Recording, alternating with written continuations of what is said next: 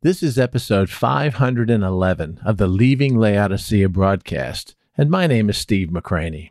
As I've shared with you time and time again, we are heading into troubling and turbulent times, both as the church and as a nation. And since we have all grown up in a world devoid of religious persecution, and even sometimes believe that God would never let a righteous nation like ours or a faithful church like ours face persecution, as strange as it sounds to even say those words, we are seriously unprepared for what will soon come our way. In fact, we are so unprepared, we don't even know which way to turn. But there is an example for us in Scripture. An example of believers like us who lived under persecution and even under occupation, and yet literally turned the world upside down for Christ. And that account of that church is found in the Book of Acts.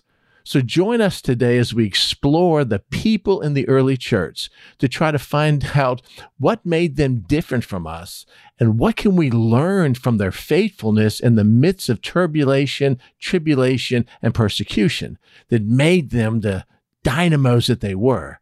And in doing so, we'll just grow a little bit closer to learning how to leave Laodicea behind.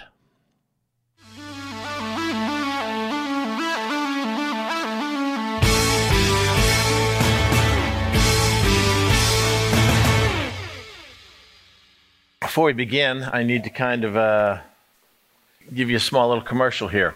I don't normally do series most of the time. If you guys that have been here for many years, you know that I basically preach books of the Bible. For the last year or so, it's been different because of the circumstances we're facing right now, and I felt more inclined to preach kind of topical messages. But what I've never done is what, like a lot of churches do today, they're going to preach a series. This is a series on your best life now, a series on whatever. I really have never done that, but I am beginning today. For probably next 2 or 3 weeks, we're going to be preaching on a theme. And the theme is going to be coming from the Book of Acts, trying to determine how they thrived during not so wonderful times.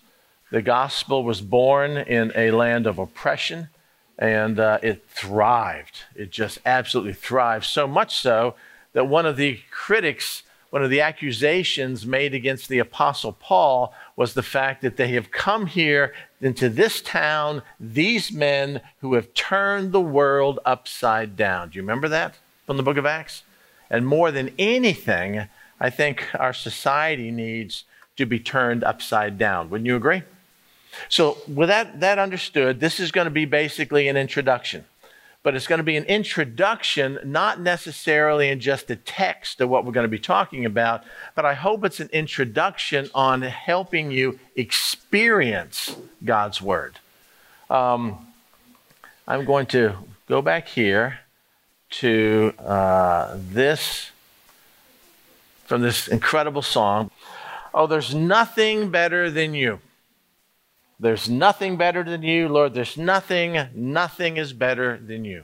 So we sing that song, and sometimes we sing it with gusto. Sometimes we feel emotional when we sing it. Sometimes we just sing it. If you've seen the video of this, it's a rather moving, emotional, powerful video of them singing this song with gusto, like they really believed it. But this is a relative term. This is a term that's based on experience. We can sing this song because we know it's true in our brain, no ego, no intellectually, no like a textbook. I know these facts and therefore I'm going to regurgitate them on the quiz on Friday. Or we sing this, there's nothing better than you, Lord, and I know it, gnosko, because I've experienced it. I've experienced the world, I've experienced everything the world has to offer, and then I've experienced you in such a way that you've eclipsed everything in my life. And so therefore, when I'm singing this song, there's nothing better than you. I just don't know it because somebody told me it was true or I should believe it. I know it deep down in here. See the difference? When we know something gnosko, when we know something spiritually and experientially, then it becomes life to us. It becomes a foundation to us. It becomes something that the Lord can build everything else on. If we just say the words because they're culturally acceptable or because, do you know Jesus loves you? Yeah, I know that. I mean, the Bible teaches that. So yes, I know he loves me. Do you know it here? Do you know it deeply? Have you experienced his love? Well, no, not really, but I know he loves me, just like I know, George Washington was the first president of the United States and Julius Caesar actually existed. I know it by faith, but I never experienced it in my own life because when I do, everything changes. For almost a year now, we've been talking about the higher Christian life. The higher Christian life does not come by Edo knowledge. It doesn't come by knowing facts up here. When you go to seminary, what they teach you is facts. I've listened to, I'm kind of a connoisseur of preaching. I listen to a lot of preaching, and virtually almost all the preaching I ever hear are communicating facts. And they're communicating facts in a way that maybe moves you emotionally. So it's more than just some dry academic treatise. But the fact is, it's nevertheless communicating facts. But until those facts become real to us, embedded in us, that we know they're true, they're nothing more than facts. If I asked each of you to talk about the time when you were 10, to talk about the time when you had a mountaintop experience with the Lord, to talk about a time that your faith just soared, it would always be an event or something took place, or maybe you were studying or praying, and you now moved the reality of God from here to here.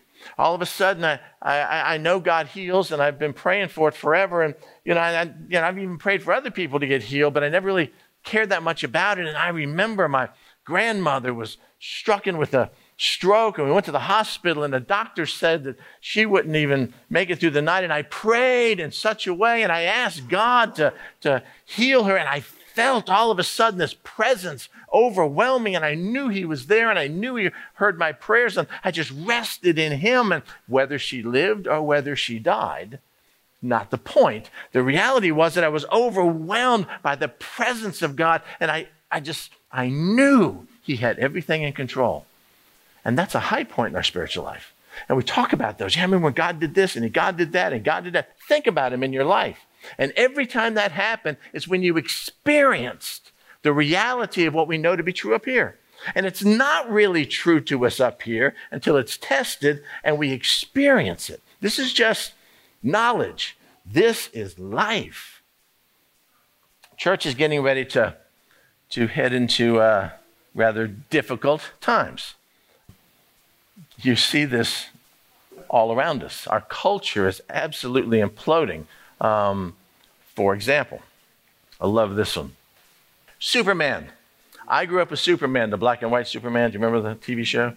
Superman. Superman liked Lois Lane. Everybody knows Lois Lane. Superman liked Lois Lane. They had Jimmy Olsen, was hanging around there, kind of a strange little guy. And Superman, every time he stood up, Superman stood for truth, justice, remember the rest of it? And the American way, no longer. That's not been changed. 80 years, truth, justice, the American way. And they've changed that because the American way is racist. And so now it's truth, justice, and a better tomorrow. Really? Why? That's just the way our culture's going. This is a multi-million-dollar corporation brand that is now changing all of this because that's the prevailing attitude of our culture right now. I don't like superheroes. I don't watch any of the movies. I haven't read comic books in 100 years. Literally. And I follow the trends. And in Superman, Superman's older and Superman's kind of tired. So Superman had a son. And so Superman's son now, if you follow the comic books, Superman's son now is kind of taking over. But in the August issue of the DC Superman comic, but the son is really struggling because of the weight of being Superman on him, and it's really kind of tough to do. So he's found this friend that has this bubblegum kind of pink hair who looks a lot like Jimmy Olsen, and he's telling Jimmy Olsen about, it's not Jimmy Olsen, but a guy like Jimmy Olsen, about how rough it is to be Superman. The August issue, the September, October issue, you know, they just kind of built their relationship. And the November issue that is coming out on November 8th, Superman now enters into a bisexual relationship with his guy here, his friend here, the modern reincarnation of Jimmy Olsen. Really? Superman. How much of our population is statistically bisexual? It's not a majority, would you agree? But nevertheless, that's what's being pushed in our culture today. It is insane, the things that are going on. We talked over and over again about being a faith prepper. Being a faith prepper means that you have faith, but somehow that faith has to become real to you. So we test that faith, and we look at just promises of God, like last week about just the fact that he loves us, and we try to spend some time internalizing it so we not only just know he loves us, but I experience his love. I feel his love. His love is confirmed in me. And oh, how wonderful and glorious is his love. And all of a sudden, the things we know up here have to be brought down here. The key to surviving and thriving in the days that are coming are the fact that that book that you hold in your lap. And by the way, again, I've told this to the teenagers. This is a Bible. This is an app. This is a Bible. This is an app. This app has advertising on it. This doesn't. So we're talking about the Bible. When you look at his word, if it doesn't become real to you, if you don't experience it, then it's just rule books. It's just stories about people I have a hard time relating to. It's verses I memorize, but when it becomes live to you, because it's living and active, the word says. It's pulsating, it's thriving, it can be internalized into your life. It becomes real to you. When it becomes real to you, you develop this hunger, this passion, this addiction for more of his word. And so what we're trying to focus on, and have been now for a little over a year, is to help us get the tools to experience his word.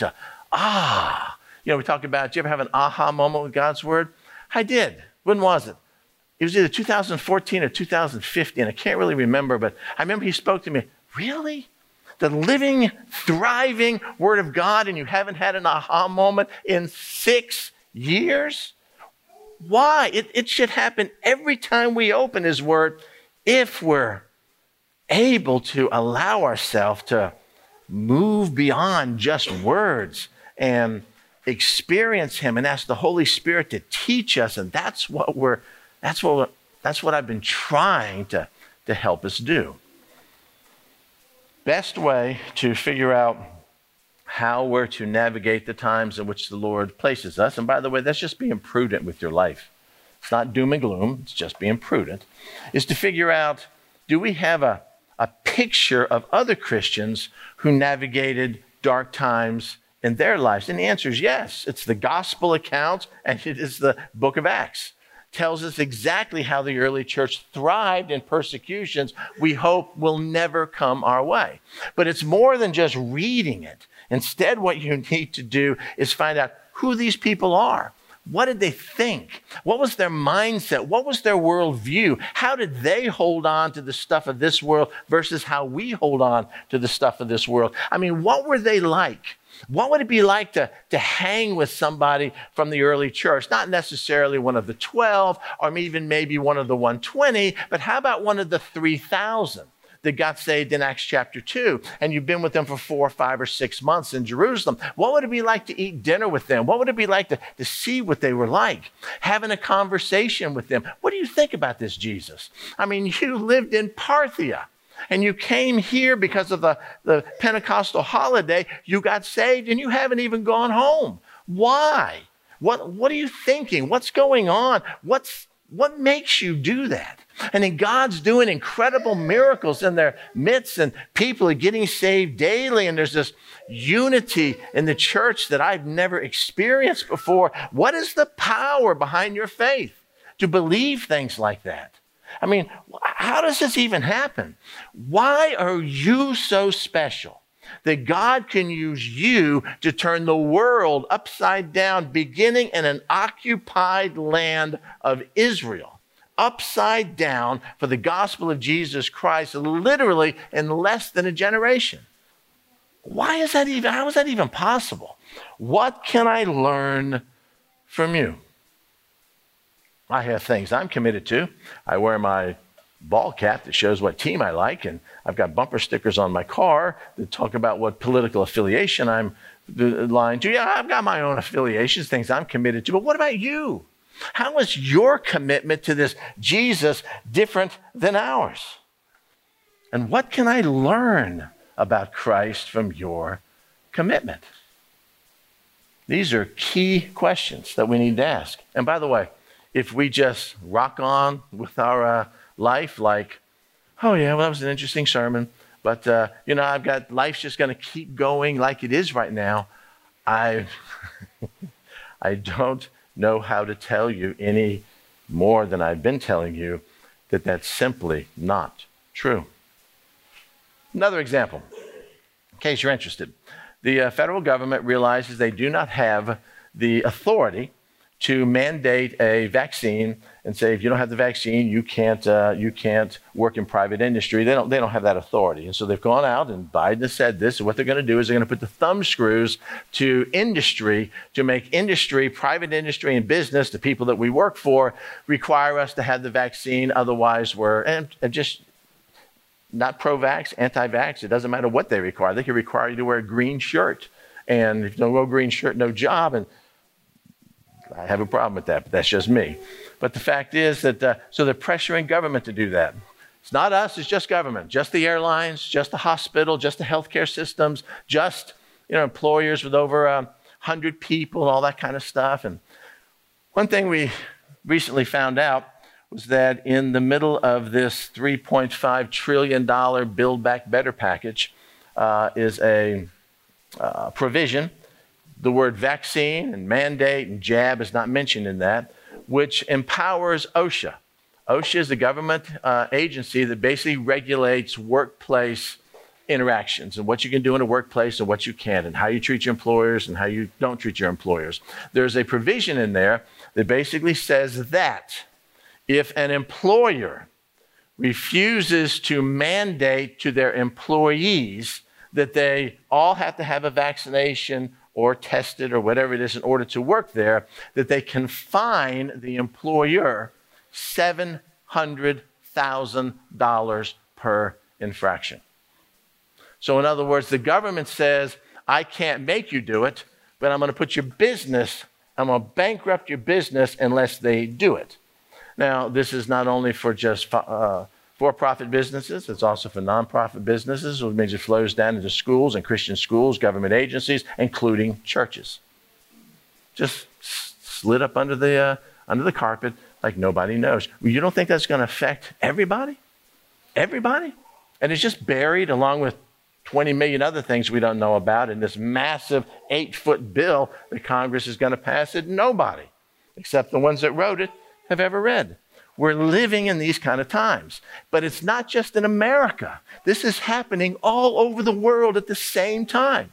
It's happening in Israel. It's happening in Australia. It's happening in Italy now. It's gone with the passport. It's happening everywhere. It's like a worldwide agenda that's going on, empowered by, and you know who it's empowered by, the Prince of Darkness. And we as the church are supposed to be light in that. And that will never happen until we learn how to experience, like they did in the early church, this intimacy with Christ that transcends everything. So that we can literally say, compared to my job, my house, my family, my friends, my freedom, there's nothing, Lord, better than you.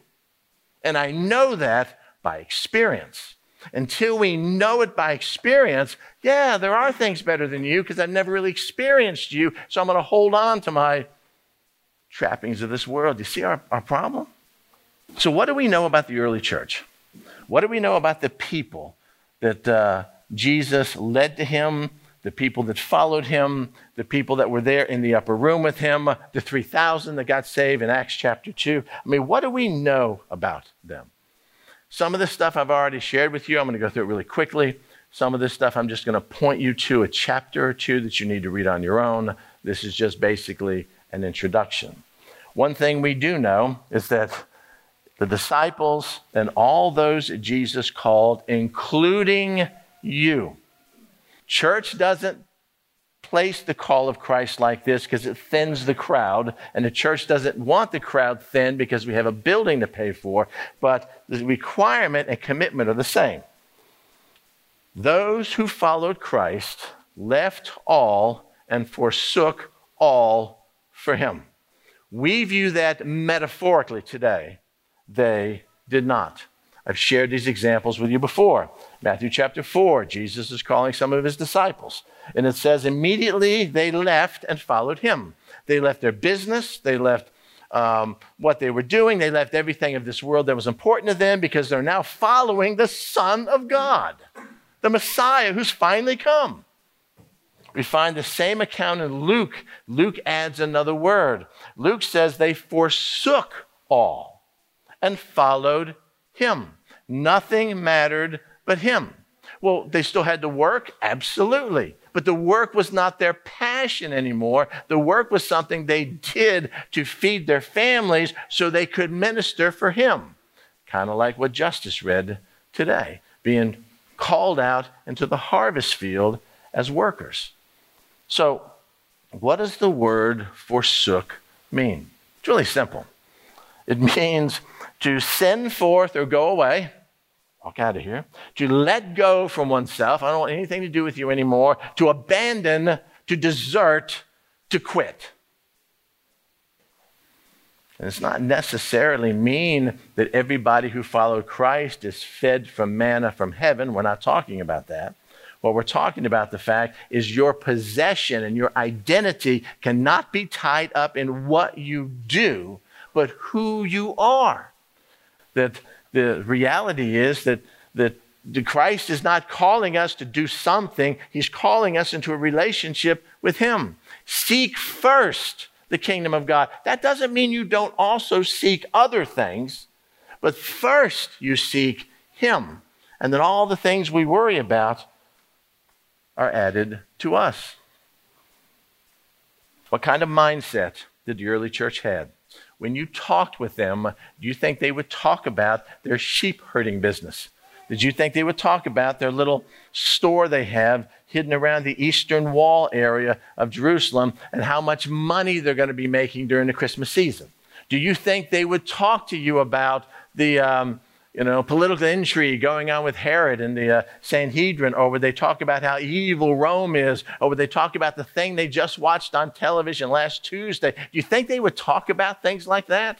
Or do you think a group of people sold out to the Lord Jesus Christ with a mandate to spread his word because Jesus was so real to them? They had experienced him. They knew people firsthand had experienced him. Do you think they would talk about the stuff we talk about? Or do you think there'd be other things on their lips? Something less temporal, something more eternal. I mean, what did they have in them that we somehow don't have, that they're willing to leave all to follow Jesus? Well, Jesus didn't say I had to leave all to follow him. Yes, he did. It just wasn't presented to us that way, or we didn't really understand. To us, church is, Christianity is religion. Christianity is something we add to our life to make our life better. If I get in a really jam, I ask Jesus and, he takes care of it, and I'm driving a car until I get really tired after 12 hours. And Jesus is my co-pilot. So I ask him to take over while I rest. And as soon as I'm awake, get out of the driver's seat, Jesus, I'll take care of this. I ask Jesus to season and to bless my choices in life. Well, I've gone to the doctor, seen every specialist I possibly can. I guess there's nothing else left to do but pray.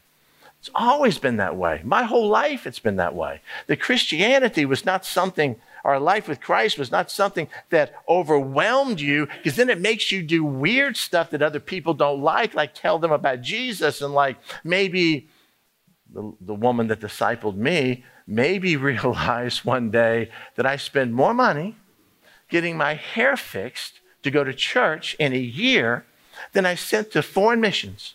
So I decided from that point on until the day I died that I'm going to do my own hair, and it showed, do my own hair and give the money to foreign missions.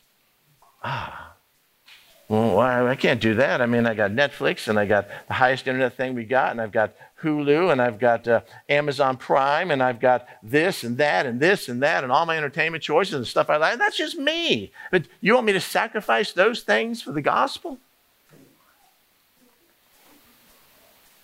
Did they understand something about Christ we don't? Had they experienced something with him that maybe we haven't? Was their life more intertwined with his than ours is? When you got saved, the same rules applied to you as they applied to me. Steve must die. It took me 15 years to come to the point that I was willing to die to get saved. That I just wanted to get out of hell free card. I wanted a genie in a bottle. There's no way I wanted a Lord. A Lord is someone I surrender my life to. I submit my life to. He's in control of everything. And I don't want to turn control of my life over to anybody. So I'm going to ask you, Lord, to come into my life and save me and confess my sins. You've heard my testimony 200 times over 15 years. And the Lord said to me every time, I don't accept your offer. I'm not interested. I want all of you. And it wasn't to the fact that I received Christ on his terms, which is all or nothing. It's death. It's submission. It's buried in Christ, raised to a newness of life, born again, not you made better, that he accepted my prayer and called me into his kingdom. It's the same truth that if you are truly saved, you've experienced. And then somehow we lost it. We lost the fire. We lost the edge. We started out as a 10 because we didn't know Christ. And now we know Christ. And gosh, this is incredible. And then over the years, we've just let it drift down to now we're down here in lukewarmville, and we think that's okay. The higher Christian life is, how about just getting up to here? No, that'll cost me something. I've learned to be comfortable down here with my own self-interest and Jesus marginalized over here. And if you had a test in school that would determine whether or not you would get a job or not, and the test was on Friday, and you knew you had an entire week of study, I can almost with certainty say that almost every one of us in here would spend whatever time's necessary to study for that test. And on Friday, after we took the test, we would talk about, oh man, I put the hours in. I'm telling you, I stayed up late every night studying. And did you have a chance to spend any time with the Lord this week? No, I didn't. I couldn't work it into my schedule because something else in this world was more important than him. And we have a tendency as Christians, I know I do, to always kick him to the curb because he never complains. He never screams loud. And what kind of mindset did the early church have? What enabled them to leave all and follow Jesus? And what did they understand that we don't?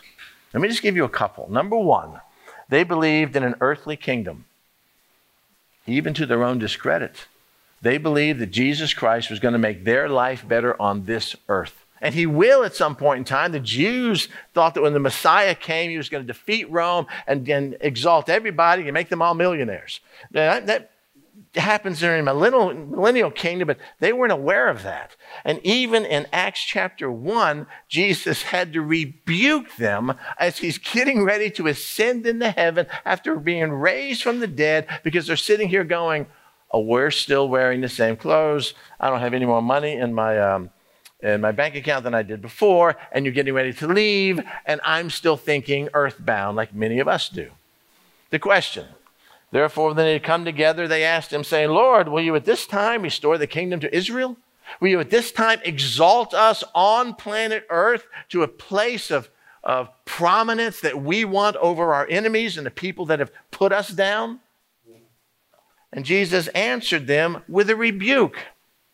It's not for you to know the times or seasons which the Father has put in his own authority. In our vernacular, ain't none of your business. That's the wrong question to ask.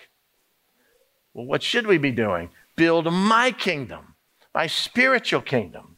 But you shall receive power when the Holy Spirit has come upon you in just 10 days. And you shall be witnesses to me in Jerusalem and all Judea, Samaria, and to the ends of the earth. Well, but we're not. And we don't really want to be because it costs us too much. Now, remember, we're sitting down with some early church members. We're asking them some questions. I mean, tell me how you think. Tell me what made you make the decisions that you made. How did you give all your possessions up and provide it to the church and everybody to live off that, and you're satisfied with living on everybody else, and that means, you're not the boss anymore, and you don't have the big house, and everybody, that's like communism, that's like socialism. How did you even do that? It doesn't matter. My kingdom, my self-worth is not tied up in how much stuff I have in this world. It's tied up with how many rewards and treasures I'm sending ahead. What makes you do that? What about you is different? What do you see and understand about this kingdom of God and this relationship with Christ that you've experienced that somehow I haven't? Number two, they believed in and they were looking for temporal blessings and eternal blessings to follow Jesus. Just like many of us, many in today, they think that, following Jesus means our life's going to be better on this earth. He might not be the best preacher, but the most well-known pastor in the United States is Joel Osteen, like it or not. And Joel Osteen basically got his following by preaching that Jesus Christ will give you your best life now. His book is a number one New York Times bestseller and has sold 30 million copies. To be able to have my best life now, because we think the same way. We think that somehow following Christ is going to make our life on earth better. But it's not. Matthew 19. This is the story of the rich young ruler. So the rich young ruler, of course, comes up to Jesus, says, I'm a good man, I've done good things. And Jesus, of course, says, and if you want to be perfect, this is verse 21, sell what you have and go give it to the poor and come follow me and you will have treasures in heaven. And he went away, sad, that's too high, not interested, because my life is to be spent here now. 23, Jesus says, Jesus said to his disciples, assuredly, I say to you, it's hard for a rich man to enter the kingdom of heaven. Rich, that's what we do in our country. And again, I say to you, it's easier for a camel to go through the eye of a needle than for a rich man to enter the kingdom of God. Then his disciples heard it, and they were greatly astonished and said, who then can be saved? But Jesus looked at them and said to them, with men this is impossible, but with God all things are possible. And Peter pops up and says, hey, Lord, we've left all and followed you. Therefore, what are we going to get? What's in it for us? Tell me what my reward is. I've given away this business and this notoriety. I've given away my reputation in the town I grew up in because now I'm following some vagabond rabbi out there. So what's in it for me? What's in it for me? I can't see this heavenly kingdom. So tell me what's in it for our earthly kingdom. It's exactly how these guys lived until Christ got hold of them. We're not unlike this early church. Number three, like most of us, they had personally tasted of the power of God in their life, enough to keep them interested and enough to keep them attracted, but not enough to change them permanently. You can look these verses up themselves. Let's do the Matthew 10. I will show you that one. Matthew 10 passage. I find this amazing, and it also follows through in the Luke 10 passage, which is a retelling of the story. But Jesus calls his 12 disciples together, and he's getting ready to send them out. And so he's going to send them out with the power of the Holy Spirit. I'm going to give you and delegate to you something that you already have right now. Verse 5, to these 12 he sent out and commanded them and saying, do not go the way of the Gentiles, do not enter a city of the Samaritans, but rather go to the lost sheep of the house of Israel. 2 verses now, watch, 2 verses of what they're supposed to do. And as you go, preach saying the kingdom of heaven is at hand. Okay, I can do that. I can write that on my Facebook page. Kingdom of heaven is at hand, no big deal. That's easy. Second, verse 8, heal the sick, cleanse the lepers, raise the dead, cast out demons. That's a little deeper than just writing something on my Facebook page. Freely received, freely given. Verse 9, 10, 11, 12, 13, 14, and 15 all deal with money and support and taking care of their lives while they're here. 2 verses that talk about what you're supposed to do, supernatural verses, but that's not the biggest miracle for them. The biggest miracle for them is don't take any money, don't take an extra pair of shoes, don't provide for your own resources. I will take care of you. Because for men, that's the greatest miracle here.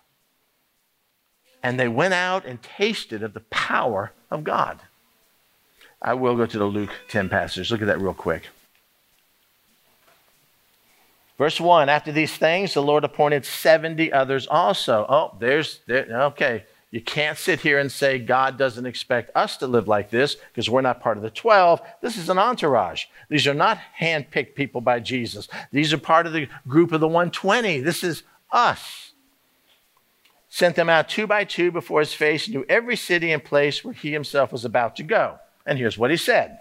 The harvest truly is great, but the laborers are few. Therefore, pray the Lord of the harvest to send out laborers into his harvest. Go your way. Behold, I'm sending you out as lambs among wolves. He doesn't even tell them now what he wants them to do. He summed that up earlier. Here's what he says. Carry neither money bag, knapsack, sandals, or greet no one on the way.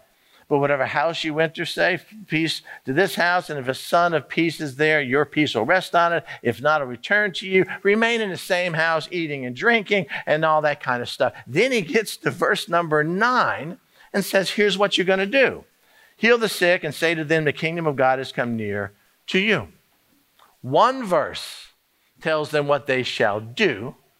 And the other verses deal with the real miracle, how he's going to take care of us. How he's going to take care of our needs. Can I really trust? I can trust him to heal the sick, raise the dead, and cast out lepers, but I can't trust him to pay my bills while I'm about his business. They knew this. They had tasted of it, like we have in these miracle high points, but by and large had it choked out by the rest of life. Number 4, there's only 5 of these. They understood the importance of the kingdom, what Jesus was doing, or at least they should have.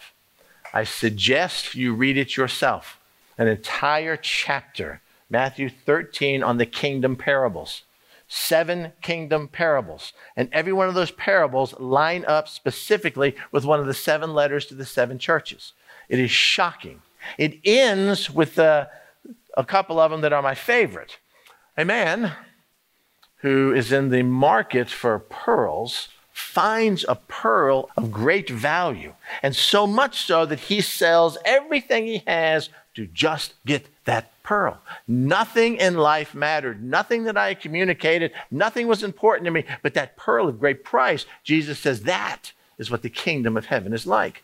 The kingdom of heaven is like a man who finds a field, and in the field there's a treasure buried. And so he sells everything he can to buy that field because that treasure is far more important than anything he's accumulated in earth. Relationships, prestige, reputation, money, wealth, riches, it doesn't matter. That is what's most important, the kingdom of God. They knew this. They heard this teaching, although I'm not sure it became real to them until the Holy Spirit fell. Last one, number 5. They fully understood that the kingdom comes with trials, persecutions, suffering, and death. Trials, persecutions, suffering, and death. Book of Acts, the Apostle Paul, Saul of Tarsus at that time, breathed out murderous threats against the church, and everybody fled from Jerusalem. Think what that means. They abandoned their business. They didn't work for corporations. They didn't say, hey, you know what? It's getting kind of rough here for me in Atlanta. I'm going to talk to Bank of America, see if they'll transfer me to Boise, Idaho. It didn't work that way back then. They left their fields, their homes, their families, their friends, and they fled somewhere else. And God, of course, flourished the church through that. That's why when Paul would go on these missionary journeys, he'd meet pockets of believers. Where did you come from? Obviously from this diaspora that took place from the persecutions in Jerusalem. Trials, persecutions, suffering, and even death. Well, how did they know that? Because they saw them crucify their Lord. They ran for fear. They huddled in darkness because they didn't want it happening to them. Not just the 12, but also that entourage. There were 70 of those that he sent out 2 by 2 that also tasted. There's a bunch of the ladies that are there. They're the ones that showed the most faith, and they got them, but they're all scattered. And Jesus, of course, was alive, and it took him a while to believe that. And, he met them several times, met over 500 people at one time, but nevertheless, they saw what he did. The early church was born 50 days after Jesus died. That's less than 2 months. And when you see your master murdered like that, you know Jesus told them what they did to the master of the house. Well, you don't think they're going to do to the servants of the master? Count the cost. The church knew this. They knew it, and nevertheless, they embraced Christ with a passion and intensity that is really hard for me to get my mind around. Really hard for me to understand what he meant to them. The early church experienced death. First, it was the death of Stephen. Then it was the death of others. And then Nero used to light his garden for his parties with burning torches made up of Christians covered with pitch. Had the Colosseums where they brought Christians out and just murdered them during the first 150 years of the church. Unbelievable things. It talked about, early church fathers said that the church grew on the blood of the martyrs. We've seen this in communist China. The church was very small, and the statewide persecution took place, and the fluff burned off, and those Christians that were still there paid the penalty with their lives, and now the church is huge in China because they know it's real. They can trust someone because they bear on their body the shared brand marks of Christ. But if you read the book of Acts and all of these circumstances, the early church proved that they were more than conquerors through Christ Jesus. Because I am convinced that neither death nor life, or do you remember that verse? Nothing shall separate me from the love of Christ, which is in Christ Jesus our Lord. How did these people do it? Men, women, and children. How did they do that? How did they live that way? What about them gave them that kind of faith? This is exactly what we're going to be looking at over the next couple weeks.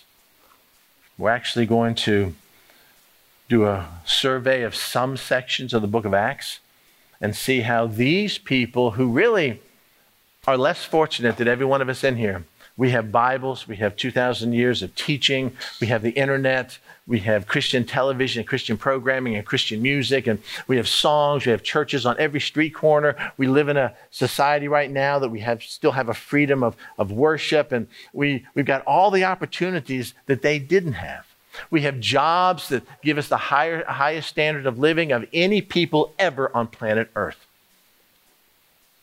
We're so blessed compared to them. And yet somehow they were able to turn their corrupt, evil world upside down, which is the exact mandate that we've been given to be light in darkness. The Holy Spirit's the same. They had the Holy Spirit. We have the Holy Spirit. The atonement's the same. Christ died for their sins. He died for our sins. The rewards are the same. He's coming for them. He's coming for us. He's preparing a place in heaven to receive them to himself. He's preparing a place in heaven to receive us to himself. He's no respecter of persons. They're not any better than we are innately. We're smarter. We're more educated. We have a higher standard of living. We can devote more time to just eking out a living like they had to do, working in the Palestinian countryside, trying to grow vegetables for their family in the winter. We have every advantage over them, and yet they must have had something we don't. They laughed in the face of adversity, not because they were crazy, but because they were confident. They had faith. They understood their God was huge because he was no longer a God just up here. You know, I read that in rabbinical school, and my rabbi used to tell me about that, but he was a God here. Here.